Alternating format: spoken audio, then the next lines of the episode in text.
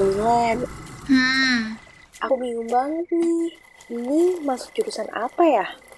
aduh Anan, kamu kan yang kuliah. Ya harusnya kamu tahu sendiri lah mau masuk jurusan apa. Awas loh, nanti kena sergapan, salah jurusan. Haduh, udah nggak zaman. Biar kamu nggak tersesat di jalan, yuk kita dengerin aja podcast Gebrak Ganesa. Bukan hanya edukasi tentang berbagai jurusan di ITB, kami kasih semuanya. Sejarah jurusan, kehidupan himpunan, hingga isu-isu di dalamnya. Dan yang paling penting, kita langsung undang suhunya. Betul sekali, hanya di 107,7 FM Radio Kampus ITB bersama Hanan, Milen, Pidi, dan Elita. Bareng aku. Pintunya rusak. Harus ganti, Gebrak. Ganesa. 107,7 FM Radio Kampus ITB Player Best Music. Halo halo teman-teman mahasiswa, gimana nih kabarnya hari ini? Semoga sehat terus ya, dan jangan lupa 5M dan protokol kesehatannya ya.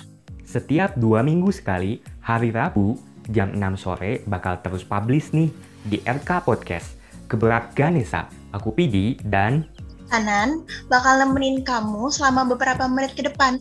Nah, yang bakal dibahas itu seputar profil kahim dari salah satu jurusan yang ada di ITB, yaitu HMT. Selain itu, kita juga bakal bahas nih tentang kehidupan akademik di jurusan teknik pertambangan. Oke, langsung kita kenalin aja nih narasumber super keren yang bakal nemenin kita selama beberapa menit ke depan. Ya, halo teman-teman mahasiswa. Di mana pun kalian mendengarkan, semoga sehat selalu ya. Perkenalkan nama saya Fikri, saya dari HMT ITB. Di sini akan ngobrol-ngobrol lah bareng-bareng sama Pidi dan Hanan ya, terkait HMT dan juga mungkin jurusan yang ada di tambang ITB ini. Berapa bulan nih kita online gini ya? Kira-kira udah kangen belum sih Kak sama kegiatan berkemahsiswaan secara langsung di kampus? Wah, kalau dibilang kangen sih pasti kangen lah ya. Yang biasanya kita keliling-keliling kampus gitu sehabis pulang dari kelas. Sekarang kayak udah nggak ada atmosfer dari kemahasiswaan itu sendiri yang kita langsa, yang kita rasakan secara langsung. Pasti kalau bilang kangen, siapa sih yang nggak kangen sebenarnya sama kondisi kampus gitu. Apalagi kalau sore-sore gitu keluar dari kelas, ngelihat langit Ganesha kan yang bisa di- bisa dibilang autentik gitu ya. Pasti pada kangen lah teman-teman mahasiswa juga. Iya, pastinya semua teman-teman mahasiswa yang mendengarkan podcast ini juga pasti udah kangen banget sama kegiatan di kampus ya. Betul banget. Nah, sekarang saatnya kita kupas tuntas nih tentang jurusan tambang. Pasti teman-teman mahasiswa sama adik-adik SMA nungguin banget ini. Secara garis besar, tambang belajar apa sih? Oke, biar mempermudah penjelasan juga sebenarnya menjelaskan bahwa tambang ini sebenarnya suatu bentuk industri ya, industri pertambangan gitu. Dalam industri ini tuh banyak proses-proses yang dilakukan dan intinya itu kita bagaimana memanfaatkan sumber daya yang ada di dalam bumi ini, kita eksploitasi, kita keluarkan dari dalam bumi sampai ke permukaan, lalu kita lakukan proses eh, pengolahan dan kita lakukan pemasaran di situ. Jadi kalau misalkan dijelaskan secara ringkasnya, proses-proses itu ada proses yang pertama ada proses eksplorasi di mana kalau misalkan eksplorasi ini kita melihat bagaimana karakteristik dari bahan endapan itu sendiri. Dari geometrinya terus juga dari kedalamannya kadar kualitasnya itu kayak gimana. Dan ini biasanya ini buat teman-teman yang belum tahu kalau di tambang ITB ini terpisah menjadi dua kelompok kalian. Yaitu ada tambang eksplor dan juga tambang umum. Nah, untuk tambang eksplor ini nanti teman-teman tambang eksplor yang akan uh, bertugas nih, istilahnya mencari potensi sumber daya yang ada di bumi ini. Nah, kalau untuk nanti eksploitasinya, perencanaan desain tambangnya, itu yang akan uh, menjadi ranahnya dari tambang umum kayak gitu. Itu secara garis besarnya ya. Dan kalau di TB sendiri, di Teknik Pertambangan Institut Teknologi Bandung ini, untuk semester 3, semester 4, semester 5, dan semester 6, itu banyak sebenarnya diisi oleh matkul-matkul yang ada di Prodi dan juga ada beberapa matkul-matkul luar prodi yang diambil sebagai penunjang gitu, untuk uh, pembelajaran mengenai keteknikan ataupun pembelajaran mengenai uh, dasar-dasar keilmuan dari teknik itu sendiri. Nah, tapi semua ilmu yang telah dipelajari dari semester 3, semester 4, 5, 6 itu nanti akan uh, disimulasikan tuh dalam di semester 7 dan semester 8 itu ada yang namanya mind planning atau perencanaan tambang. Nah, di perencanaan tambang itu banyak sebenarnya yang harus diperhatikan seperti uh, ekonomi tambangnya, lalu juga analisis investasi tambang, valuasi tambangnya dari segi ekonominya, lalu dari segi teknisnya, operasinya itu seperti apa. Makanya kita belajar sistem penambangan, alat tambang, lalu juga geoteknikal, mekanika batuan. Nah nanti ilmu-ilmu yang sudah kita pelajari itu dihimpun lagi dan dikumpulkan lagi, kita pelajari lagi, kita dalami lagi, supaya nanti di semester 7 dan semester 8 kita dapat merencanakan ataupun mendesain suatu tambang ini yang seekonomis mungkin, tapi bisa menghasilkan ataupun memproduksi komoditi semaksimal mungkin kayak gitu. Jadi prinsipnya sebenarnya kalau ditambang bagaimana cara kita memproduksi ya seekonomis mungkin kayak gitu. Makanya banyak pertimbangan juga di tambang itu sebenarnya gak cuma ilmu-ilmu tambang juga yang dibutuhkan di industri pertambangan seperti ilmu-ilmu dari mungkin dari jurusannya Hanan nih dari sipil juga dibutuhkan di situ kayak mekanika tanah uh, juga ilmu-ilmu dari lingkungan, ilmu-ilmu dari sumber daya air juga itu dibutuhkan gitu di tambang.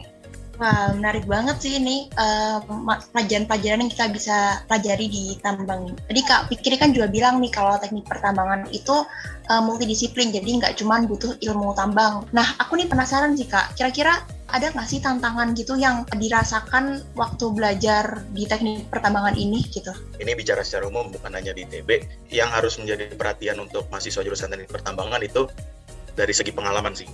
Artinya gak semua yang kita pelajari di kelas itu 100% akan kita lihat di lapangan secara langsung. Di situ butuh yang namanya jam terbang, yang dibutuhkan juga pengalaman kita bagaimana kita sering untuk terjun ke lapangan, kita berinteraksi dengan eh, orang-orang uh, yang sudah ahli, orang-orang yang berkompeten.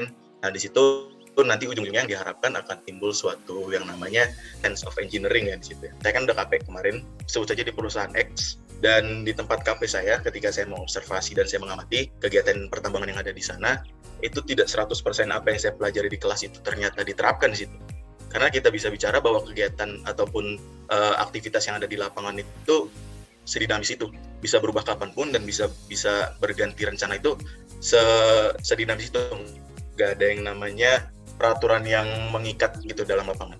Jadi tergantung bagaimana caranya si uh, engineer-nya ini merekayasa suatu sistem pertambang, pertambangan, bagaimana mengoperasikannya dan bagaimana caranya ujung-ujungnya endgame yang ber, yang berusaha dari teman-teman ataupun dari orang-orang rekayasanya itu supaya produksi yang dihasilkan dari uh, tambang tersebut itu sesuai dengan target yang ditargetkan oleh perusahaan kayak gitu. Jadi emang yang harus diunggulkan di sini selain dari ilmu teknisnya itu sendiri, pelajaran di kelasnya, tapi kita juga uh, mementingkan apa yang namanya pengalaman. Makanya di tambang itu sendiri di prodi tambang untuk beberapa mata kuliah itu biasanya suka ada ekskursi. Namun sekarang kan kegiatannya online kayak gini, mobilitas orang-orang pasti bakal terbatas kan ya. Nah itu jadinya bukannya kita waktu untuk keluar ataupun untuk melihat tambang secara langsung berinteraksi dengan orang-orang yang kompeten di tambang itu jadi semakin sedikit akhirnya bisa berdampak kepada pengalaman kita yang uh, kurang gitu sebagai sarjana teknik pertambangan nanti. Hmm, menarik banget sih ini. Pelajaran selama kita kuliah tuh ternyata eh, nggak uh, 100% dipakai ya di lapangan. Nih aku yang masih angkatan 2019 nih kayak penasaran banget sih nanti uh, waktu ngerasain kuliah lapangan itu gimana gitu sih. Pasti seru banget lah. gimana nih Kak Pidi? Oke, nah berbicara tentang pengalaman, ada kesan dan pesan mungkin lebih ke arah pengalaman ekskursi ataupun kuliah praktek yang benar-benar ke lapangan gitu. Kebetulan angkatan 2018 kemarin tuh sempat mendapatkan ekskursi sekali itu uh, ke suatu perusahaan gitu yang ada di Jawa Barat yang bisa saya rasakan yang sangat berkesan gitu ketika ekskursi berarti kan pasti semua angkatan itu diwajibkan kan untuk ikut karena itu sebagai suatu prasyarat untuk suatu mata kuliah. Nah uh, di lain sisi kita juga mempelajari bagaimana pertambangan itu sendiri, mengobservasi langsung, mengamati langsung. Tapi di situ kita juga bisa menghabiskan banyak waktu nih sama teman-teman di luar gitu. Makanya uh, yang lebih berkesan untuk ekskursi itu kayaknya perjalanan kita di bisnya itu kan kita bisa uh, bercanda gurau, itu kan senang-senang sama teman-teman. Terus juga di sananya kita juga bisa bareng-bareng lah kita ngelihat melihat nilai tambang yang emang nggak pernah kita rasain sebelumnya, nggak pernah kita lihat sebelumnya. Sekarang kita bisa melihat secara langsung dan juga momen itu kita abadikan bersama teman-teman sangkatan gitu. Itu sih hal yang paling uh, saling berkesan menurut saya. Dan juga sebenarnya untuk di tambang ini untuk semester semester 5 kalau nggak salah itu ada yang namanya kuliah lapangan. Nah kuliah lapangan ini uh, itu nanti kita akan pergi ke Karang Sambung yang ada di Kebumen di situ memang kegiatannya nggak cuma sehari dua hari tapi sekitar 2 sampai 3 minggu. Di situ kita ya kuliah kayak kuliah aja biasa, kuliah biasa, cuman kuliahnya itu kita ke lapangan, kita mengobservasi, kita mengamati fenomena-fenomena geologi yang ada di Geokarang tadi. Nah, di situ tuh selama keberjalanannya kita memang bermalam bersama dengan teman-teman satu angkatan, kita ngadain kegiatan malam keakraban di situ di sela-sela kesibukan akademik kuliah lapangan. Jadi hal yang paling berkesan menurut saya ketika ekskursi ataupun kuliah lapangan yang sayangnya angkatan saya nggak pernah dapetin ini ataupun belum ya, itu momen kumpul sama satu angkatannya sih di lain ataupun di luar dari kegiatan akademik yang kita lakukan di situ.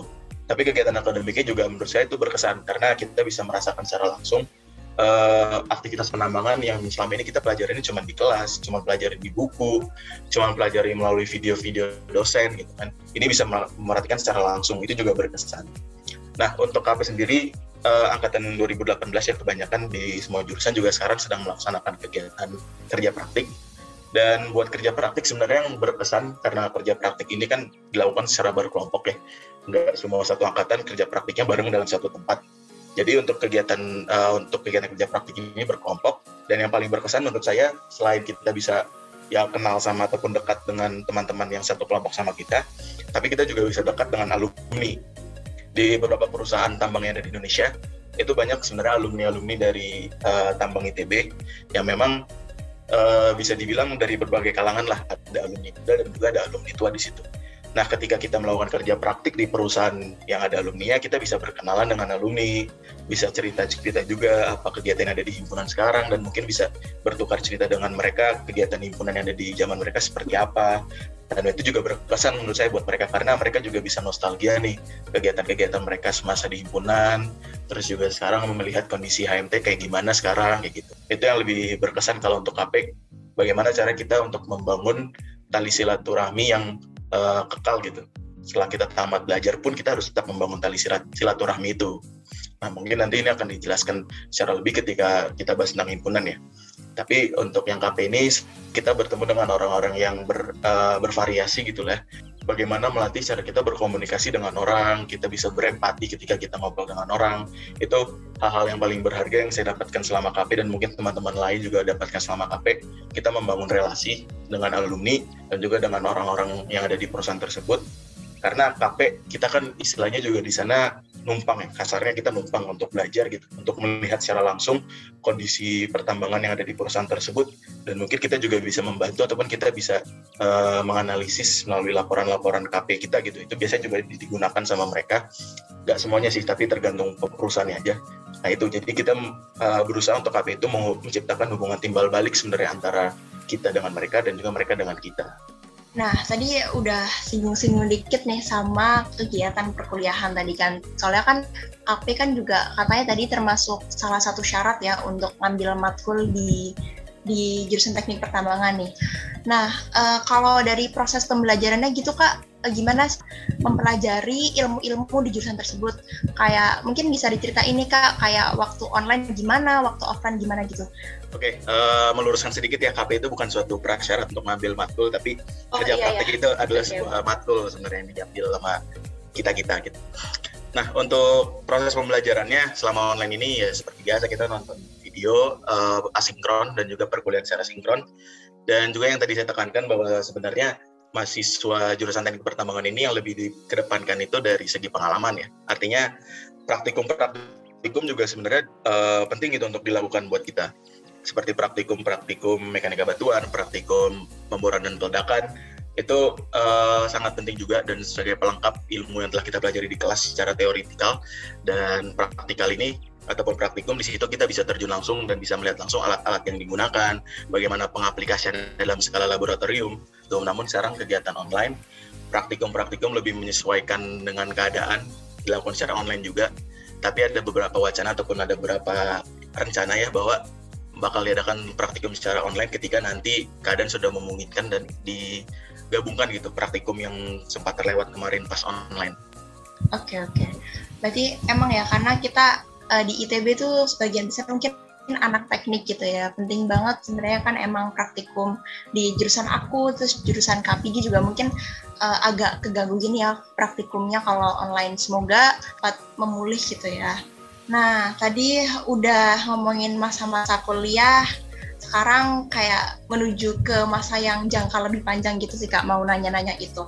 Kira-kira kalau di jurusan teknik tambang nih, uh, gimana sih prospek kerjanya kalau udah lulus gitu? Kira-kira kerjanya di mana gitu? Jadi apa gitu pak? Oke, sebenarnya untuk kerana kerja dari teknik sarjana teknik pertambangan itu luas ya sarjana teknik pertambangan itu nggak hanya nanti kerjanya di perusahaan perusahaan tambang, tapi bisa juga kerja kerja di uh, perbankan gitu misalkan sebagai konsultan dari sektor tambangnya itu sendiri gitu. Banyak sebenarnya lapangan pekerjaan yang terbuka untuk sarjana teknik pertambangan. Namun secara umum akan bekerja akan ditempatkan di orang-orang lapangan di perusahaan pertambangan gitu, seperti uh, pengawas penambangannya, lalu juga mungkin bisa ditempatkan di uh, bagian operasinya nanti. Terus juga supervisor segala macam kayak gitu. Jadi uh, yang bisa yang berusaha saya tekankan bahwa sarjana teknik pertambangan ini lapangan ter, lapangan pekerjaan ini luas. Nggak hanya kerja di site saja nggak hanya kerja di lapangan tapi juga banyak pekerjaan-pekerjaan lain yang membutuhkan uh, tenaga terdidik ya, sarjana teknik pertambangan. Misalkan tadi di perbankan ataupun di perusahaan-perusahaan konsultan lainnya gitu yang masih berbau tentang pertambangan. Oke, ngomongin tentang teknik pertambangan ini, jurusan ini sebenarnya udah banyak di luar ITB ya, kayak Unhas ataupun ITS. Sebenarnya ada perbedaan gitu nggak sih yang dipelajari di ITB dan di kampus lain? Kalau yang saya tahu juga laboratorium yang ada di teknik pertambangan ITB itu bisa dibilang paling lengkap dibandingkan perguruan tinggi lainnya Nah, makanya ketika nanti ada kegiatan dari himpunan itu, kegiatan perlombaan itu nanti akan saya jelaskan lebih lanjut. Itu biasanya mengundang semua jurus, mengundang uh, peserta-peserta dari perguruan tinggi di seluruh Indonesia yang ada tambangnya. Nah, itu nanti kita berikan lektur dan kita berikan pengenalan laboratorium ya karena program studi teknik pertambangan ITB itu mempunyai peralatan penunjang fasilitas buat kegiatan belajar mengajar di uh, teknik pertambangan ITB ini bisa dibilang sangat lengkap sih. Lalu juga yang saya tahu tadi kan kalau di ITB dipisahkan antara teknik eksplorasi dengan teknik uh, tambang umum gitu. Perguruan tinggi lainnya yang saya tahu itu ada yang nggak dipisah juga. Jadi mereka juga mempelajari tentang eksplorasi, mereka juga mempelajari tentang uh, tambang umum itu sendiri. Itu perbedaan dua perbedaan itu sih yang yang selama ini saya ketahui dari ITB dan perguruan tinggi lainnya. Nah, tadi udah ngomongin tentang uh, perbedaan atau mungkin bisa jadi nilai plus ya uh, jurusan teknik pertambangan di ITB sama di kampus lain. Nah, kalau jurusan pertamba jurusan teknik pertambangan ada sendiri nih Kak, kira-kira apa sih yang menurut Kakak unik banget dari jurusan teknik pertambangan ini? Oke, kalau bicara yang unik dari jurusan teknik pertambangan secara umum ya, sebenarnya ini jurusan yang menantang sih kalau menurut saya. Karena kita akan uh, sesering mungkin nanti terjun ke lapangan, berinteraksi langsung dengan lapangan uh, kondisi pertambangan ya. Kalau misalkan teman-teman tahu pasti medan pertambangan itu uh, bakal sangat panas uh, sangat ya. Karena kan pohonan-pohonan itu kita maksudnya kita pindahkan terlebih dahulu kan untuk melaksanakan pertambangan. Makanya kondisi di pertambangan itu bisa dibilang sangat berat apalagi khususnya untuk wanita-wanita yang mungkin tidak tahan dengan ya kondisi yang ada di lapangan. Tapi itu tidak menyulutkan sebenarnya buat teman-teman dari ya mungkin mahasiswi ataupun uh, siswi lain di sini yang pengen masuk teknik pertambangan itu nggak usah khawatir sebenarnya banyak dari pertambangan ini ataupun sarjana teknik pertambangan ini sebenarnya nggak nggak cuma kerja di tambang kok banyak pekerjaan lainnya sudah saya jelaskan tadi sebelumnya yang bisa uh, mengakomodir ataupun bisa menampung sarjana teknik pertambangan ini. Ya tapi walaupun uh, walaupun kayak begitu, tapi kita nanti akan juga terjun ke lapangan walaupun nggak sering sesering orang-orang uh, lapangan ya, istilah kayak gitu. Jadi buat jurusan teknik pertambangan ini tantangannya itu ya kita harus tahan medan kondisi apa pun kita harus lakukan gitu. Dan terus uh, buat daerah-daerah tambang sebenarnya itu kan di remote area gitu kan, nggak ada tambang di kota itu kan nggak ada kan. Jadi uh, yang menjadi tantangan juga bagaimana cara kita untuk mengatur emosi kita, kita mengatur uh, apa ya kita kan jauh dari keluarga nih, kita nggak ada dukungan secara moral, nggak ada support secara moral dari keluarga karena kita akan kerja jauh nih di remote area, nggak dari kota, nggak di kota ataupun nggak di nggak di apa ya daerah-daerah yang mungkin bisa dibilang ya sekitar kota gitu enggak kan tapi ini kita lebih ke remote areanya gitu jadi kita jauh dari keluarga kita jauh dari uh, mungkin dari uh, pacar gitu kan makanya di sini tuh uh, kita bagaimana caranya untuk menahan emosi kita membangun emosi kita lebih stabil gitu. Oke, memang sangat menantang banget ya jurusan tambang ini. Kalau misalnya tadi kan udah dibahas dari gimana belajarnya, kalau pas online kayak gimana, offline kayak gimana. Kalau dirangkum nih, secara keseluruhan dalam tiga kata aja, jurusan tambang ini kayak gimana sih? Menantang, prospek, idaman. Oke, mantap. Prospek, idaman, sama apa satu lagi? Menantang, itu jangan lupa. Menantang. Menantang itu harus yang pertama. Menantang harus jadi paling pertama ya. Karena ini jadi yang paling sentral dibanding jurusan-jurusan lainnya. Oke, gitu teman-teman mahasiswa. Buat kamu yang masih bingung milih jurusan, bisa nih coba jurusan, bisa nih coba jurusan teknik pertambangan. Atau yang masih kurang yakin, semoga langsung tercerahkan ya. Amin. Nah, sesi bahas-bahas jurusan udah kelar nih. Tapi, eits, jangan ke mana-mana. Soalnya kita bakal bahas tuntas tentang himpunannya juga loh. Bener banget, di sini aja. Gebrak Ganesa, cuma di RK Podcast. 107,7 FM Radio Kampus ITB, play your best music. Bye-bye.